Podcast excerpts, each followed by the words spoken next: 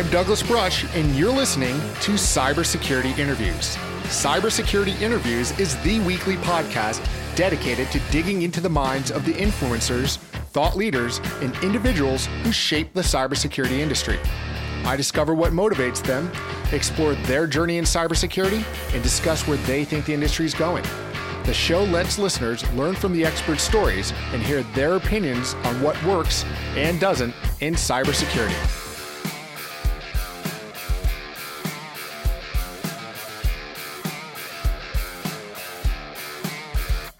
Hello and welcome to episode 101 of Cybersecurity Interviews. In this episode, we're speaking with Brandon Hoffman. Brandon is the CISO and head of security strategy at Net NetEnrich. Brandon is an admired security executive responsible for Net NetEnrich's technical sales and security strategy for both the company and its customers. Most recently, he oversaw solution architecture for Intel's 471 Dark Web's threat intelligence business. As a former CTO at Lumeta Corporation and RedSeal Networks, Brandon led technical and field development in network security, vulnerability, and risk. He's also held key practitioner roles focused in security architecture, penetration testing, networking, and data center operation. Brandon holds an MS degree from Northwestern University and a bachelor's degree from the University of Illinois at Chicago.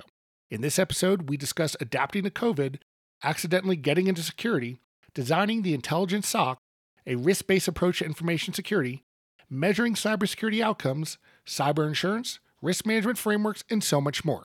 I hope you enjoyed this episode as much as I did. Thanks for listening. All right, Brandon, thanks for joining me on Cybersecurity Interviews. How are you today?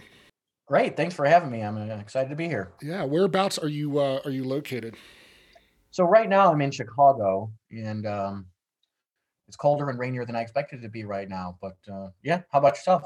Yeah, in Boulder, and the same thing. We're actually getting a little bit of snow. We've been suffering through wildfires 10 miles from my house. So I'm very happy to actually see the cold at this point um, because it's just another one of those things of 2020. But how, how have you been surviving? You know, I think what, what we can all agree was a, is a, so far been a pretty crazy year. Yeah, it's been a, lots of ups and downs, you know, and every, a lot of people, um, I don't know, I feel like uh, for everybody, maybe I'm wrong, um, there's been a lots of downs, but there's been lots of ups too. It's been kind of a more of a roller coaster of a year than just, you know, uh, straight misery. But I think um, I think there's been a lot of good sprinkled in there. Oh, I think so too. Yeah, and I think it was just recording with somebody else, and I said, you know, it's it's almost weird when you're in cybersecurity for long enough, you're kind of used to one crisis after another, uh, mm-hmm. uh, so you tend to, you tend to roll with the punches a little bit. Have you found that to be kind of part of your DNA as well? It's just like, okay, I can roll with this. Yeah, that's the funny thing is like we're all crisis agnostic. You know, we you know, um, it, it's funny too in my personal life. It's like the biggest problem could happen. You know, like my house could catch on fire and I'd be like, eh, it's no big deal. But if I get on the highway and it's like bumper to bumper traffic, I'm like, come on. Yeah. You know, it's like, cause it's, and I, maybe that's part of the cybersecurity thing too. It's like the small thing that frustrates you, like your log source stops talking and you're completely frustrated, but you know, there's a active breach and you're like, yeah, we'll get it under control, you know? so how did you, uh, how did you enter your journey into cybersecurity? Um, well, I've been in uh, tech for a little bit over 20 years, and I think that my security story is probably similar to everybody who started, you know, somewhere around 20 plus years ago, which is, you know, I was a, a, a traditional IT guy, I did network, I did desktop, I did data center, I did storage. And then back then, once you've done all those things, everybody's like, well, what do you do now? Well, I guess we'll just do security because that touches everything and nobody really knows what it means, but we got to kind of start figuring it out. Um, and so I feel like that's kind of where security came from. It was a combination between what's a discipline that touches all these, makes things secure, and we like to tinker and break things. And then boom, security showed up. Yeah, it's funny. I mean, my, my journey was very similar too. And it's like, well, and it's still when you kind of mentor and help people today, it's like, well, how, how do you get into this? I was like, I don't know how I got into it. It just, I, am yeah. standing here. I think I, I, fixed a printer one time um, by accident and I just figured out how to change the toner. Now I'm doing security. I mean, that's really, it's almost this, this happenstance. It's very hard to find this um, prescriptive plan to go from point A to B to C and you're in, you're in cybersecurity. Absolutely. That's it. I can't really describe it myself. Your story about fixing the printer and falling. It. I mean, that's kind of it too. I did a bunch of remote broadcast stuff, then I did IT, and then I just kind of showed up here. And one of the things, not to go topical, but you know, one of the things that people are always talking about lately, we've been talking about for a long time, is skills gaps, right? Shortages of people in security. And I have younger people come to me saying, well, what should I do? Well, what cert should I get? You know, what should I study? And, and I'm kind of like, I, I want to give you really good advice and I'll do my best, but I don't, you know, I don't know. you know, with that too, did, do you, what, what is some of the advice that you give them as far as some of the other skills that might not be technical skills that they should focus on? I mean, I think you know, it's yes, the technical skills are important. I think it's interesting. You know, I think certificates have value to a point. Um, but I think really it's about um, leveraging, you know, the people that you know. It's always about your network. Um, it's about paying it forward, you know, so uh, finding opportunities for people who have helped you, trying to be helpful, taking a positive attitude, you know, all those soft skills, um, learning how to be on time, right? If you're not, if that's not in your nature, um, all those kind of soft skills i think are critical to success in any in any discipline including security right has there has, i guess what would be i guess what's your superpower when it comes to soft skills? Like what do, what do you feel that you know outside of your uh, your, your kind of tech skills that helps you navigate cybersecurity on the other side? Um i think that um i guess i would say i'm affable as a good term to not you know i mean i, I get along quite well with with most people you know? Um, i'm a friendly friendly guy um, i can kind of uh, fit into any kind of situation if it's a deeply technical situation or if it's just you know a leisure situation um, i would say that i don't know that that's a superpower uh, per se um, i like to refer to myself as a time as a time ninja um, which you know doesn't really mean anything other than the fact that i'm really good um, at you know slicing things down into bite-sized chunks of time and getting them done uh, fast. So maybe that's a superpower. How, how, about yourself? Yeah, I think along some of those lines is this, is the communications. It, it's like how can you take how, how where, where can you make less more um, and, and take something that's distilled down of a complex complex issue into two sentences and that's you know, it, it, it, takes a lot of practice sometimes um, because you know you have to. It's, it's, understanding your audience. I think a lot of times in, in security, people want to think, oh, I'm, i might be oh, talking yeah, yeah. to another tech person. I'm like, probably not. You could be talking to a board member, could be talking to an attorney, could be talking to law enforcement. You're talking a lot of people that will have no idea where you're coming from. So you kind of you have you don't bury the lead and get it out there right right away what you're getting at and be clear. Yeah, that's true. Yeah, that's that's a good point. That's super important in security, right? Because we could all go down the rabbit hole pretty quick. Oh yeah, yeah. I, I, could sit there and talk about unique malware forever, and pr- probably pretty pretty much put my family to sleep at dinner talking about it. But to me, it's interesting, but doesn't mean anybody else cares. I might hire you to come over and put my family to sleep. yeah. So what what are some of the problems that you're working on these days uh, in cybers? Um. Yeah. So you know, kind of two different fronts. One is internally uh, at the company. Uh, I think it's something that everybody's dealing with, which is kind of a new uh, architecture. You know, obviously people have always been remote to a degree, but the, the notion of permanence or semi-permanence there um, is something that uh, has forced me and many others, I would assume, uh, to do a more rapid adoption of an architecture that they potentially were thinking about but weren't planning to implement so fast and then all the security implications of doing that faster than you expected to uh, you know so turning out new applications has an application security impact. Having people be remote changes the way obviously everybody's connecting and how we secure that. Um, and how do we do it in a way that is not just for the next 30 days or 90 days is how do we meaningfully secure it? What technologies, you know, are we going to bet on? Um, and how do we secure those? I think is a huge thing. You know, it's a huge challenge for all of us, right? Um, so what does that distill down into? It distills into, you know, looking at remote technologies, uh, looking at things like federated identity, you know, which has been going on for a long time, but now it's even more important because of the, you know, all the different ways people are going to be connecting to different things. Um, and again, you know, application security is a big thing. And then on the other side, talking to customers and clients and partners um, of our business, you know, it's how do people solve their problems and align security to business outcomes and only consume things from from vendors and partners and service delivery that are actually you know it's all they need right now. You know doing that assessment and saying okay from a security maturity perspective or on my security journey, whatever you want to say, this is, you know, this is where I'm at, you know, accepting that, knowing that, and knowing that you don't need uh, the fanciest thing, maybe the hot thing, although it's, you know, it's sexy and it's glittery and I want to try it because, you know, because I'm a geek at heart and I want to try the cool thing. Uh, but I don't need it right now. I need to do some more foundational stuff.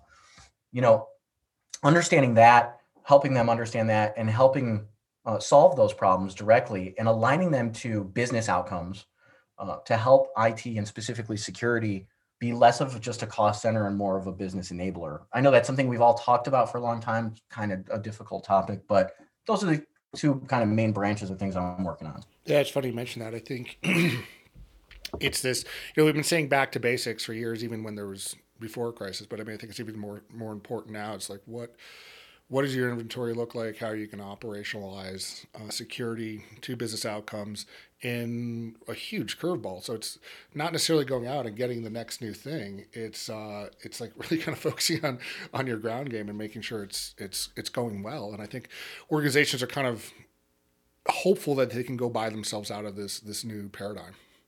Yeah.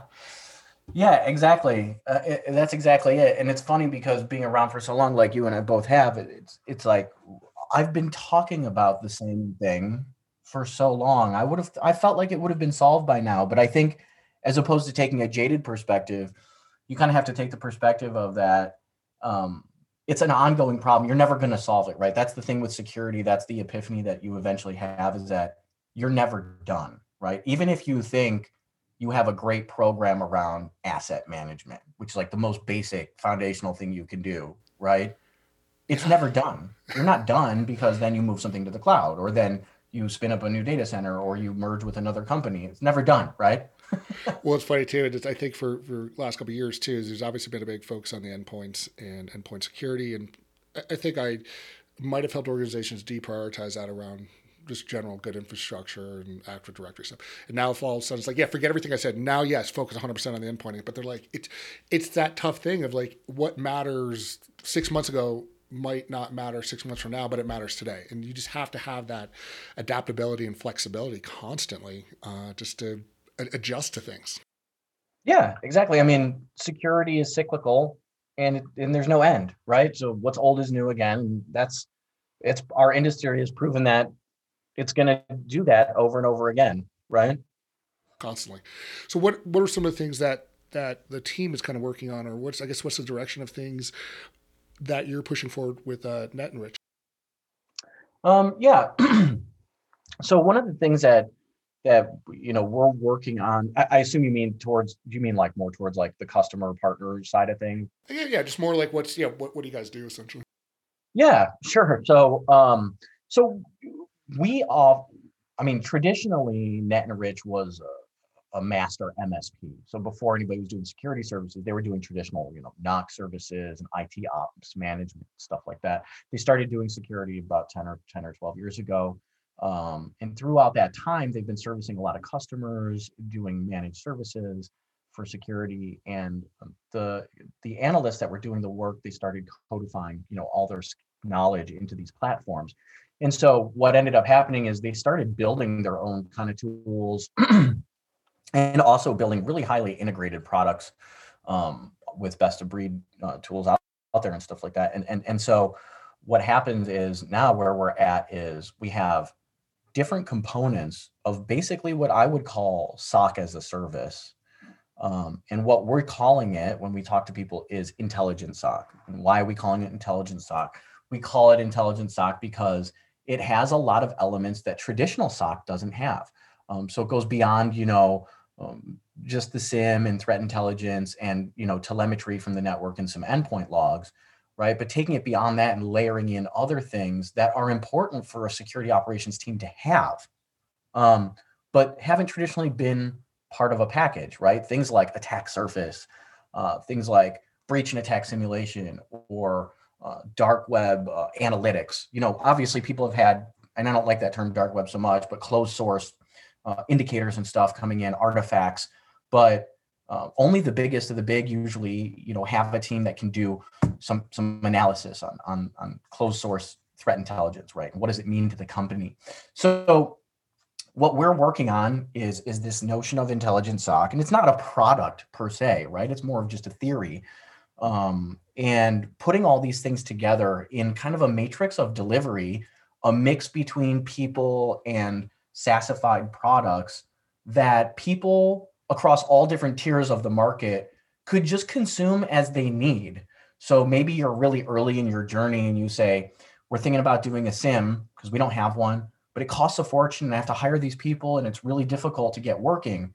Okay, so maybe you just need to manage SIEM, right? Or maybe you have your SIEM and your security operations is ticking um, and everything's moving along and you're not happy with the way EDR is working for you. So you want somebody to manage an EDR deployment for you and get that get that endpoint telemetry in and create threat models around it to make it meaningful data. Um, maybe you need just something like that, or hey, maybe you just need something like attack surface to tell you, you know, from the outside in, what does your organization look like? Find your assets, you know, foundational stuff like we were talking about. Tell me where the risk is, and pair that up with what the SOC is telling me. You know, so the notion, really, to make it shorter, I'm sorry to mean to go on for so long, is you know to put these you know all these different pieces that are core to security operations together in um in a in a full kind of SaaSified and human driven combination you know this package of products and, and, and services that people can consume as they need uh, without forcing them to buy some monolithic stack of, of solutions and really helping them align that to what does their business need do they need do they need to increase profitability? Of course they do. So they need to reduce cost. Or maybe they're really worried about brand protection because they have some issue on social media or whatever the case might be. You know, what is the business outcome? Not, hey, I reduced your mean time to resolution and I reduced your cost by 30%. Those are important metrics, right? They are. Um, but again, the, the technical metrics, you know, aligning those to the business metrics, that's, you know, one of the things that we're working on. Yeah, I always uh, when I when I work with organizations, I've been doing this for years. It's uh, I'll go in and say, well, how do you how do you guys keep the lights on? And they're like, well, and then they start talking about the tech. I'm like, I don't know. Like, yeah. what, how, what's the revenue? What are your your keys? Uh, you know systems that generate revenue how do we protect those? And it's funny it's almost this cathartic process at times because organizations sometimes don't want to talk about those key systems because maybe they're messy and they don't know enough about it. And one org i knew had a web application and it took me you know i was kind of serving as the virtual CISO it took me about a year to get them to really address the single most important application in the whole organization was this web app that we they kept kicking the can down the road about me addressing. Um, and I said, well, how long can it be down? They're like, no more than a couple hours. I'm like, okay, maybe that's where our effort should be focused. But it's this whole idea of just, you know, it's just that this one size fits all security. You know, we just don't follow this CSF framework and yeah, you just do that, you're good. It's it really has to be kind of bespoke to your, your individual business needs. Yeah. Yeah, exactly. I mean, I think that's that's what all of us talk about when we say a risk-based approach um, and not to go off on a, t- a tangent but you know yes we certainly mean things like governance and compliance. Yes we mean those things.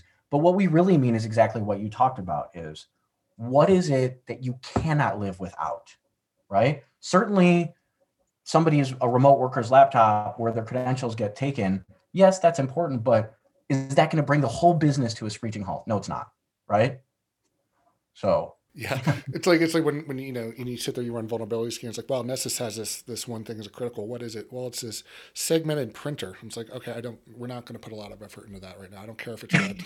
it's like what yeah. your Exchange server is like three patches behind on, on something that could take out your entire organization. Focus there. Yeah. So how, how do you you know how do you kind of break through the the psychological barriers with folks on that to get them to really focus on what they need and not kind of do that cognitive bias of bike, bike shedding on things that don't matter. Yeah, that's a really tough one. Um, I'd love to hear some of your theory about it too. But, you know, I think I try to, I use a lot of analogies, um, you know, and I try to explain things in more layman's terms. I think, you know, as you alluded to earlier in, in our chat. Um, but I, again, it's, it's, it's really about, um, explaining why I think it's being verbose about why something matters in non-technical terms to help break down that barrier, right?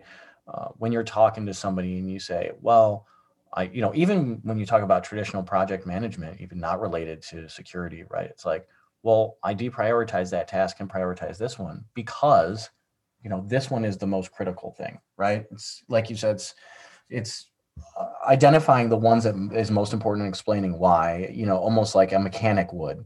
You know, yes, you have to change your tires, but you know, the gasket on your engine is about to go. So, you know, you have 150 bucks. What are you going to spend it on? Right? Tires or your engine? Well, you know, and, and, and you know, inevitably there's going to be somebody who argues for the tire because you need the tire to go and to stop. And I get that, right? But yeah, and I think that's where you have to be careful. It's in it's you.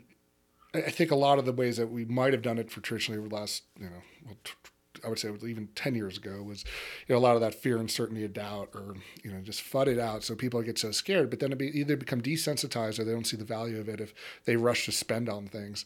Um, and it yeah. goes to this thing about this return on investment. How do you frame those discussions about you know you're going to you're going to spend a dollar what do you get out of it? You know how do you help organizations navigate that? Because often it is probably technical people that you have to speak to that then have to go get the budget. So enabling them to get the funds they need to spend to reduce their risk profile. Yeah well you're putting the screws to me now right? I mean RO, roi and security that's the magic bullet right? I mean it's it's it's like insurance. Uh, how do you know it's worth unless you have an incident right? Um, yeah, I mean, it, that's one of the things is that I, I don't I don't buy into the fear, fear, uncertainty, and doubt model. Um, it sounds like you probably don't don't either. I mean, we all uh, took a pass at it, you know, way back in the day, and didn't didn't work out so well. Um, but I think it's it's about um, you know once you've done your diligence and you've assessed critical systems and the impact that they can have to the business. So if you say, hey, this machine's down, it runs this part of the business, if that's down, we're going to lose a million dollars uh, a day, just say, right? And um, if we put this control, there's, you know, and be realistic, right? There's a there's a 60% chance that it'll be protected 100% of the time, right? So okay, so what is what are the numbers when you run it back? Well, you know, you're going to spend $150,000 on this tool. Um, it'll probably spare you, you know, save you whatever, you know, from losing $5 million over the course of five days. That's an easy one. That's a no brainer. Obviously, I'm making it up. Um, but doing those types of, of analysis, relating it directly to the business and how the business runs, I think is the only way that you can get measurable ROI. And the challenge is that um, it's a um, it's a it's a thesis, right? Because you hope it never happens. Um, but you know, some of the things like one of the things that I was just talking about, like attack surface, you know, any of the security tools that can measure, um, you know, measure risk, measure things in a meaningful way, uh, not things that have happened. Meaning, I had ten thousand incidents. Okay, great. That's not that's not what I mean by measure. Meaning, like before you had five thousand services exposed to the internet, you know, and now you have a thousand. So whatever you did in that time period in between, whatever you invested in controls or people where you went from 5,000 to 1,000. That meaningfully reduced risk in your organization in a measurable way. So, whatever action you took in that period, right, you got ROI from that action or whatever that investment was. And those are the types of things that I think are, are super valuable in our industry. Yeah, it's almost sometimes you have to frame it like, well, how much are you willing to lose? And and people are like, well, I don't want to lose anything. Well, it's like, all right, you're gonna to make there's a little bit of Sophie's choice here. You're gonna to make a choice on something, and really kind of framing it's not how much you want to spend, but how much you want. To, I, I found sometimes that gets them reframing it that way, gets them at least thinking about ways that um, puts it more again. It's more in that business terms. It's it's it's a it's a difficult thing I think because so many people out of tech don't have or not at least they, they might have the business acumen, but they might not be you know, it's not part of our, our talk tracks and training. yeah, exactly. Actually, I'm interested since you brought it up. You know, I have this thought around you know the cyber insurance industry, mm-hmm. right? Since we're kind of going in, that direction, right? I, I mean, I think it's great. I think it's you know, I think it's good. The thing that scares me about it though is that it creates complacency potentially, right? Yeah and and and that's the thing that I think is, and I'm interested in your thoughts, of course. Um, you know, is like if you know, it's like buying car insurance, so you're not going to maintain your car or wear your seatbelt, right. right? Like, I mean, you should still do these things. Um, the thing that worries me is that, like I said, people buy cyber insurance policies, and then they're complacent, and they say, "Well, we checked all the boxes in governance, so that's it, we're good to go." And it's like, well, not really, you know. Yeah, it's uh, it's I, I, highly encourage people to get cyber insurance. Um, you know, the benefits of it, it, it, it should be looked at as you kind of get a, you know, a team of things when, when an incident happens, but it, it should not be abdication for good security and good cyber hygiene. And that, that does kind of worry me when I'm like, ah, man, I do want to encourage people to get this, but I hope they don't see this as some some safety net. I mean, or more than a safety net. I mean, that's all it really is. But it's not going to stop the fall. So you need to uh, continue to build that. It's just risk transference. Um, but yep. it, it, it's but there's definitely that psychological aspect. I think where people feel like, okay, I got that covered, and yeah, they check off that box. It's like that. That's the worst case scenario. You still need to focus on the basics. Yeah, that's exactly it. You you summarized it better than I could. Is like, look, I'm never gonna I'm not gonna drive around without insurance. I'm gonna have it. I think there's a, tons of value to having it. There's tons of benefits, just like cyber. But still, like you said, you still got to do your stuff. You do your foundations. yeah, yeah. It's not like uh, I'm gonna get house insurance and start deep frying uh, turduckens in my garage and say, ah, it doesn't matter if it burns down. I got insurance. It's like, that doesn't, doesn't quite work that way. You still have, you still have to manage the risk and probably still not do risky things. and yeah, that's the hard thing, right? It's just like people, people want to do risk and think, okay, what's the way I can, I can hedge this the best that I can still get the most fun out of things or spend the least or whatever it is that gets the most out of it. And it's like, what's the risk reward? And it's, it's a, it's a hard thing for people to frame because I don't think individuals are very good at self-assessing risk and then when you make them go through the exercise they go wow i am way less risk tolerant than i thought i was. And it's it's forcing organizations to do that and the same thing is how much risk are you willing to accept? And most organizations are not that risk risky. They're more way more risk adverse than they'll admit. Oh yeah absolutely. 100% you're right. People are people are bad at self-assessment and i think most most humans are bad at risk assessment which is why we you know, which is why we need a framework to help us. And it's also why we jump off mountains with, you know, pieces of cloth attached to backpacks and things like that, you know, because we're bad at risk assessment. Yeah. So, well, when we talk about frameworks and compliance, I mean, do you think things like that help? I mean, we we always had ISO and NIST 800, and now there's NIST CSF, and there's these different you know frameworks. Where, where do you see the value in those for organizations? I mean, I think it's value. There's tons of value in them as a guiding principle, right? To you know nobody knows it all that's you got to admit right? Like it doesn't matter who you are you don't know everything. Um, you're going to drop some things you're going to forget about stuff. And so having a framework you know as a guiding reference to make sure you've got the bases covered to keep you on track to have you think about um, you know controls that you hadn't considered. Um, you know all of us kind of the way we came up into security we have our own techniques and our own you know proclivities and specialties or whatever you want to call it right? Like i myself i'm a, I'm a much more tactical uh, ciso than i am um, a governance ciso per se right? So you know everybody's like i said everybody kind of goes their own way. So because i'm tactical i like to spin up a project around something that's going to tackle a specific technical challenge or hurdle from a security perspective inside the organization. Now um, aligning that back to controls in a framework. If there wasn't a framework of controls to map what I'm doing to, I'm sure I would miss tons of stuff, right? I would just miss it because I'd be like, okay, we did identity, you know, let's move on to whatever the next thing is, DLP, for example, right? But you know, what do those controls satisfy um, from a from a legal perspective, a compliance perspective? right? I, I mean, it's super valuable for somebody like me to have because I need that frame of reference. Yeah, it's it's. I think it's it's good when you kind of almost see it visually laid out to say, oh yeah, I didn't even, you know, this is there's a blind spot, and you really almost need that, um, just literally like laid out in a list. And it doesn't have to be just complete checkbox compliance, but it's it's helpful to to look at all these things.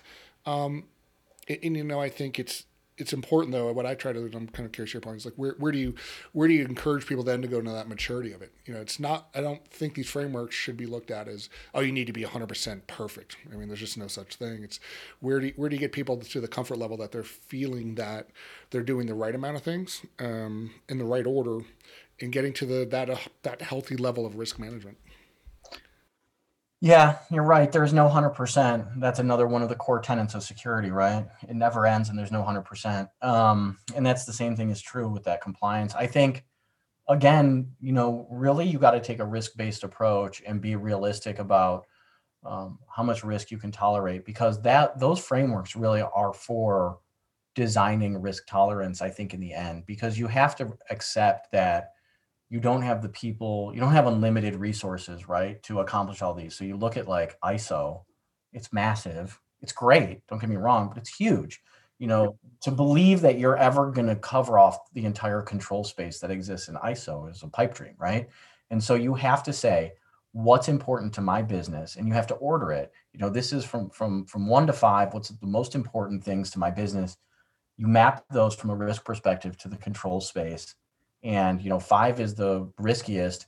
You know if you get from you know if you cover everything in 5 and 4 man you're doing really good. If you cover everything in 3 really doing awesome. If you cover things in 2 amazing. Probably not going to get to 1 right?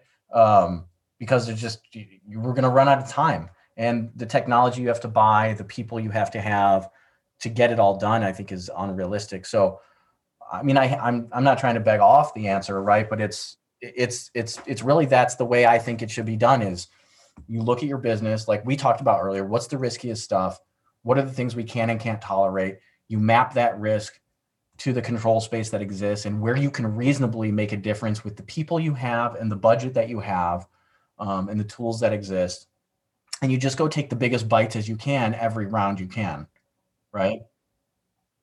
And and with that too, you know, we've certainly seen this rise, and uh, it's it's to a certain degree is a buzzword, but you know, machine learning and artificial intelligence. Where do you see those kind of playing in the space to actually add value to security operations? I mean, I think there's huge value in that, right? But I think that some people are viewing it as like the answer, there is there is no the answer, right? I mean, machine learning will augment um, what you're doing, you know, algorithmically to make things more efficient. Um, AI, AI, AI ops, right? If you want to call it that, um, is really good at putting extra bits together, creating context, doing correlation in a more meaningful way than the rudimentary technology we had 15 years ago would do it. Um, but it's not going to solve the problem for you. Um, just like a hammer is not going to knock a nail in by itself. You got to wield it correctly um, and apply it meaningfully to the data that you have. Um, otherwise, actually, could do more damage than it could do more harm than than good, right? Because uh, if you ha- if you spend a lot of time on things like AI and machine learning, and you're applying it to incorrectly or to the wrong data set or in the wrong way, you're going to end up not only just with a bunch of false positives, but also burning away hours and hours and hours of resource time that could have been spent meaningfully solving a problem. So I think there's a little bit of risk there. Yeah, definitely. You know, data scientists are not cheap, and you know, getting somebody in there, train the data, learn it, and then apply. Like you really have to have, you know, it's garbage in, garbage out. If you don't have clean information coming in, and it just goes back to good old security operations. Like, is your log sources good? Are they clean? Well, it's same thing with AI. Is is the data going in normalized in a way, and the models built that's going to give you a gain, or is it just going to make things exponentially worse?